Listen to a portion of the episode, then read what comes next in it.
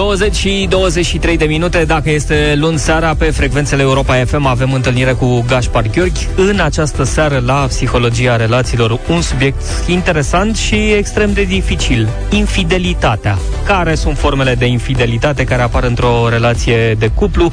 Cum putem redobândi încrederea în partenerul de viață după trădare din cauza infidelității? Încercăm împreună să aflăm cu ajutorul lui Gaspar Gheorghi. Psihologia relațiilor cu Gaspar Gheorghi la Europa FM. Vă salut cu mare drag, mă bucur să ne auzim din nou aici pe frecvențele radio Europa FM și să vorbim despre ceea ce de regulă ne doare cel mai tare și anume provocările și problemele care apar în relațiile noastre. Una dintre experiențele cele mai amenințătoare la adresa intimității și a siguranței în cuplu este infidelitatea. Aceasta are puterea de a zruncina complet încrederea în partener și de a ne dărâma arhitectura psihologică și emoțională pentru o lungă perioadă de timp. Însă ceea ce ne tulbură cel mai tare este gustul amar al trădării mai exact faptul că partenerul ne-a înlocuit cu altcineva, că nu mai suntem o persoană specială și unică în viața omului alături de care trăim și că cel care a promis să ne fie mereu credincios și-a încălcat promisiunile. Astfel, putem înțelege de ce doctorul John Gottman, expertul mondial numărul 1 în psihologia interpersonală, este de părere că trădarea reprezintă ucigașul nevăzut al relațiilor. Însă lipsa de loialitate nu se manifestă doar printr-o aventură extraconjugală. Mult mai adesea ia o formă pe care cuplurile nu o consideră ca fiind infidelitate, dar care reprezintă tot un act de trădare. Să ne gândim, de exemplu, la implicarea exagerată a uneia dintre partenerii în muncă. Iar atunci când vine vorba de luarea unor decizii, acesta pune din nou și din nou în prim plan activitățile profesionale și abia după aceea se gândește la relația de cuplu. Un alt exemplu este reprezentat de aventura non-sexuală. Atunci când doi oameni formează o legătură de prietenie și de intimitate specială, o relație pe care o țin secretă sau ferită de ochii partenerului, deoarece știu că acesta s-ar simți incomod văzând interacțiunile sau aflând confidențele lor. Cu tot respectul față de familii, dar o altă dovadă de trădare este și atunci când unul dintre parteneri se implică excesiv în rolul de părinte și își neglijează conexiunea emoțională sau fizică cu jumătatea sa de cuplu. Tot dovezi de trădare sunt și lipsa de respect, minciuna, egoismul, nedreptatea sau promisiunile încălcate. În ciuda faptului că infidelitatea este atât de răspândită și variată ca formă de manifestare, psihologia relațiilor ne confirmă că există speranță. Iar experiența din cabinet și practica clinică mi arată că avem un ingredient foarte, foarte important atunci când vine vorba de a repara o relație de cuplu. Majoritatea cuplurilor în care partenerii sunt fericiți și se bucură de intimitatea lor, declară că bunul cel mai de preț pe care îl au este încrederea. Așa cum majoritatea partenerilor care trăiesc în cupluri nefericite spun că ceea ce îi îmbolnăvește încet și sigur este neîncrederea. Astfel, putem ajunge la o primă concluzie a acestei ediții, și anume încrederea este un lucru foarte important pentru relație, în timp ce trădarea, indiferent de forma sub care se manifestă, este un lucru nesănătos pentru relație. Psihologia relațiilor cu Gaspar Gheorghi la Europa FM. Revenind la infidelitatea amoroasă, chiar dacă aceasta este una dintre cele mai dureroase forme de trădare, cuplurile își pot reveni chiar și după o aventură extraconjugală, cu mențiunea că nu este deloc ușor. Trădarea este un semnal de alarmă care ne atrage atenția asupra faptului că în relația de cuplu există niște fisuri care au făcut ca cel puțin unul dintre parteneri să se simtă singur și desconsiderat. Înșelăciunea care pândește după colț ridică niște riscuri imense și, să o spunem drept, nu este deloc o metodă inteligentă de a-l forța pe partener să se schimbe. Însă cu toate acestea, nu e imposibil să aducă după sine un angajament mai puternic al celor doi soți atunci când cauzele apariției infidelității sunt înțelese și bine tratate. Important de știut este că rar se întâmplă ca într-un cuplu partenerii să poată reconstrui singuri și fără ajutor de specialitate podul încrederii. De cele mai multe ori avem nevoie să ne informăm din cărțile de profil, acelea care tratează în detaliu subiectul trădării sau chiar să apelăm la serviciile unui psihoterapeut de cuplu. În funcție de opțiunile pe care le aveți, vă recomand să evitați cât mai mult posibil terapeuții care vă încurajează să uitați infidelitatea, spunând că timpul le vindecă pe toate. Ori acei terapeuți care consideră că partenerul care a trădat este un balaur cu șapte capete, iar cel care a fost trădat este o victimă neajutorată. După mai bine de 15 ani de practică clinică, aș îndrăznea spune că lucrurile nu stau niciodată atât de simplu, pentru că în cele mai multe cazuri însăși relația disfuncțională se dovedește a fi o cauză a infidelității. Unele dintre abordările psihoterapeutice propuse pot fi contraproductive. De aceea este esențial ca terapeutul la care apelați să fie specializat în psihoterapia relațiilor. Pentru că exact așa cum nu mergem pentru o problemă stomatologică la cardiologie, chiar dacă atât stomatologul cât și cardiologul sunt absolvenți de medicină, nici pentru problema infidelității nu ar trebui să mergem la orice psihoterapeut, chiar dacă majoritatea terapeuților sunt absolvenți de psihologie. Este normal și firesc ca cel aflat uh, în postura omului trădat să se simte devastat și înfuriat.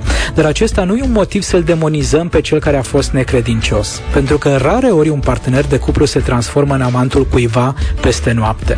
În general, ea sau el o apucă pe calea trădării, încet, încet și fără să-și dea seama, din cauza că în relația oficială nu mai există afecțiune, disponibilitate pentru intimitatea fizică, deschidere față de dialog și spațiu pentru apreciere și admirație.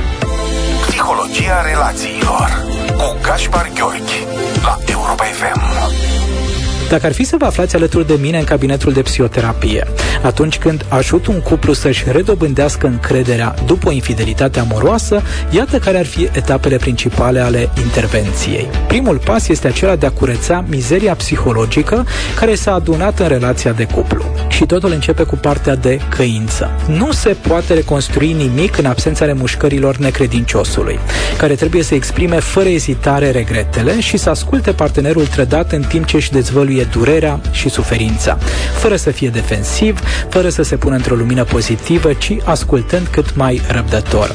Pentru că aventura extraconjugală zguduie din temelii relația în care celălalt credea că trăiește. De aceea, adesea, partenerul trădat se va afla într-o învălmășală perpetuă de gânduri și o avalanșă de emoții dificile, ajungând să pună la îndoială tot trecutul, caracterul partenerului, valorile și moralitatea acestuia și să se întâlnească cu stările de stres post traumatic. Tot în prima parte a intervenției vorbim și despre spovedanie, în care cel care a fost necredincios mărturisește păcatele relaționale comise în cadrul adulterului.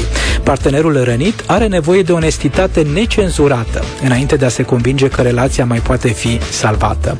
Astfel, ajungem la cea de-a doua concluzie a acestei ediții. Să nu știi este mai rău decât să știi. În prezența terapeutului, partenerul care a călcat strâmb are de oferit cu maximă sinceritate răspunsuri la întrebările privitoare la amant sau amantă. Întrebări de genul de ce acea persoană?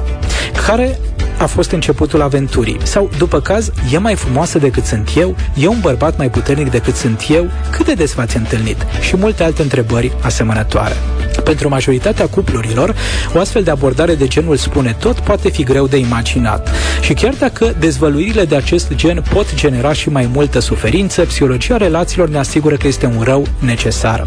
Singura excepție crucială este ca partenerul necredincios să fie obligat să descrie fiecare detaliu al scenelor de intimitate fizică, pentru că asta poate duce la o serie de gânduri și imagini obsesive în mintea celui trădat. Important de știut este că, potrivit unor studii, în cazurile în care partenerul necredincios este dispus să răspundă la întrebări, șansele ca cei doi să rămână împreună sunt de peste 85%. În timp ce, dacă el refuză să răspundă la aceste întrebări, rata de supraviețuire a relației este de sub 50%. Psihologia relațiilor cu Gaspar Gheorghi la Europa FM. După aceste dezvăluiri, este necesar ca partenerul infidel să-și ia angajamentul că a întrerupt orice legătură cu amantul sau amanta, că nu există schimburi de mesaje și nici întâlniri ocazionale.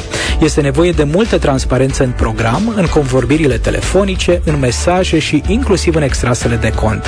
O astfel de invazie a intimității poate părea ceva strigător la cer, dar este absolut necesară, deoarece încrederea nu va reînvia fără dovezi grăitoare și continue de fidelitate. În pasul următor al intervenției terapeutice, ambii parteneri au nevoie să înțeleagă ce nu a funcționat în trecutul lor, ce a dus la actele de trădare și de ce s-a îndepărtat de cuib necredinciosul. Cuplul are de completat imaginea de ansamblu a relației cu numeroase detalii și de creat o poveste a nefericirilor. Și numai înțelegând rădăcina acestei nefericiri vor ajunge să prevină alte trădări viitoare. Pasul al treilea al intervenției este decizia de a rămâne împreună sau de a încheia relația. Iar aici Aici este necesară o minte limpede, fără decizii pur emoționale sau hotărâri luate în grabă. În această etapă examinăm costurile și inclusiv consecințele unei viitoare trădări. Dacă decizia este de a rămâne împreună și de a scrie un alt capitol în povestea relației de cuplu, terapeutul va acorda o atenție și mai crescută procesului de iertare, dezvoltării unor abilități cât mai eficiente de comunicare și de exprimare emoțională. Pentru a evita trădările viitoare, partenerii au nevoie să învețe arta conversațiilor de suflet, care presupune să-și dezvolte abilități de a se certa într-un mod constructiv și de a-și transpune emoțiile în cuvinte, de a adresa întrebări cu răspuns deschis și a exprima vorbe menite să apropie și să dea dovadă de cât mai multă empatie și compasiune. Întrebarea la care voi răspunde în această seară sună în felul următor.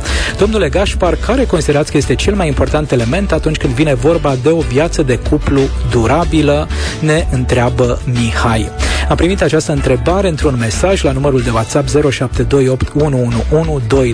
număr de telefon la care de altfel aștept și întrebările dumneavoastră. Dragă Mihai, în ceea ce privește durata și sănătatea unei relații de cuplu, îndrăznesc a spune că sunt trei elemente foarte, foarte importante. Pe de o parte vorbim despre abilitățile de comunicare, sau mai bine spus, modul în care partenerii își gestionează conflictele. Apoi vorbim de atitudinea pozitivă pe care cei doi o exprimă unul față de celălalt, o atitudine care duce la cultivarea legăturii de prietenie și o intimitate mai profundă, iar al treilea element este reprezentat de activitățile pe care cei doi le fac împreună. Pe scurt, vor persista în timp și se vor bucura de o intimitate crescută acele relații în care partenerii sunt buni prieteni, îndrăznesc să vorbească într-un mod inteligent din punct de vedere relațional despre ceea ce îi supără și acele relații în care partenerii fac din uh, timpul petrecut împreună o prioritate. Atât pentru astă seară, până luna viitoare să cultivăm cât mai mult încrederea în relațiile noastre și să facem tot posibilul pentru a ține trădarea la distanță. Iar dacă aveți nevoie de ajutor, aștept mesajele și întrebările dumneavoastră la numărul de WhatsApp 0728 111 222. Seară bună, pe curând! Psihologia relațiilor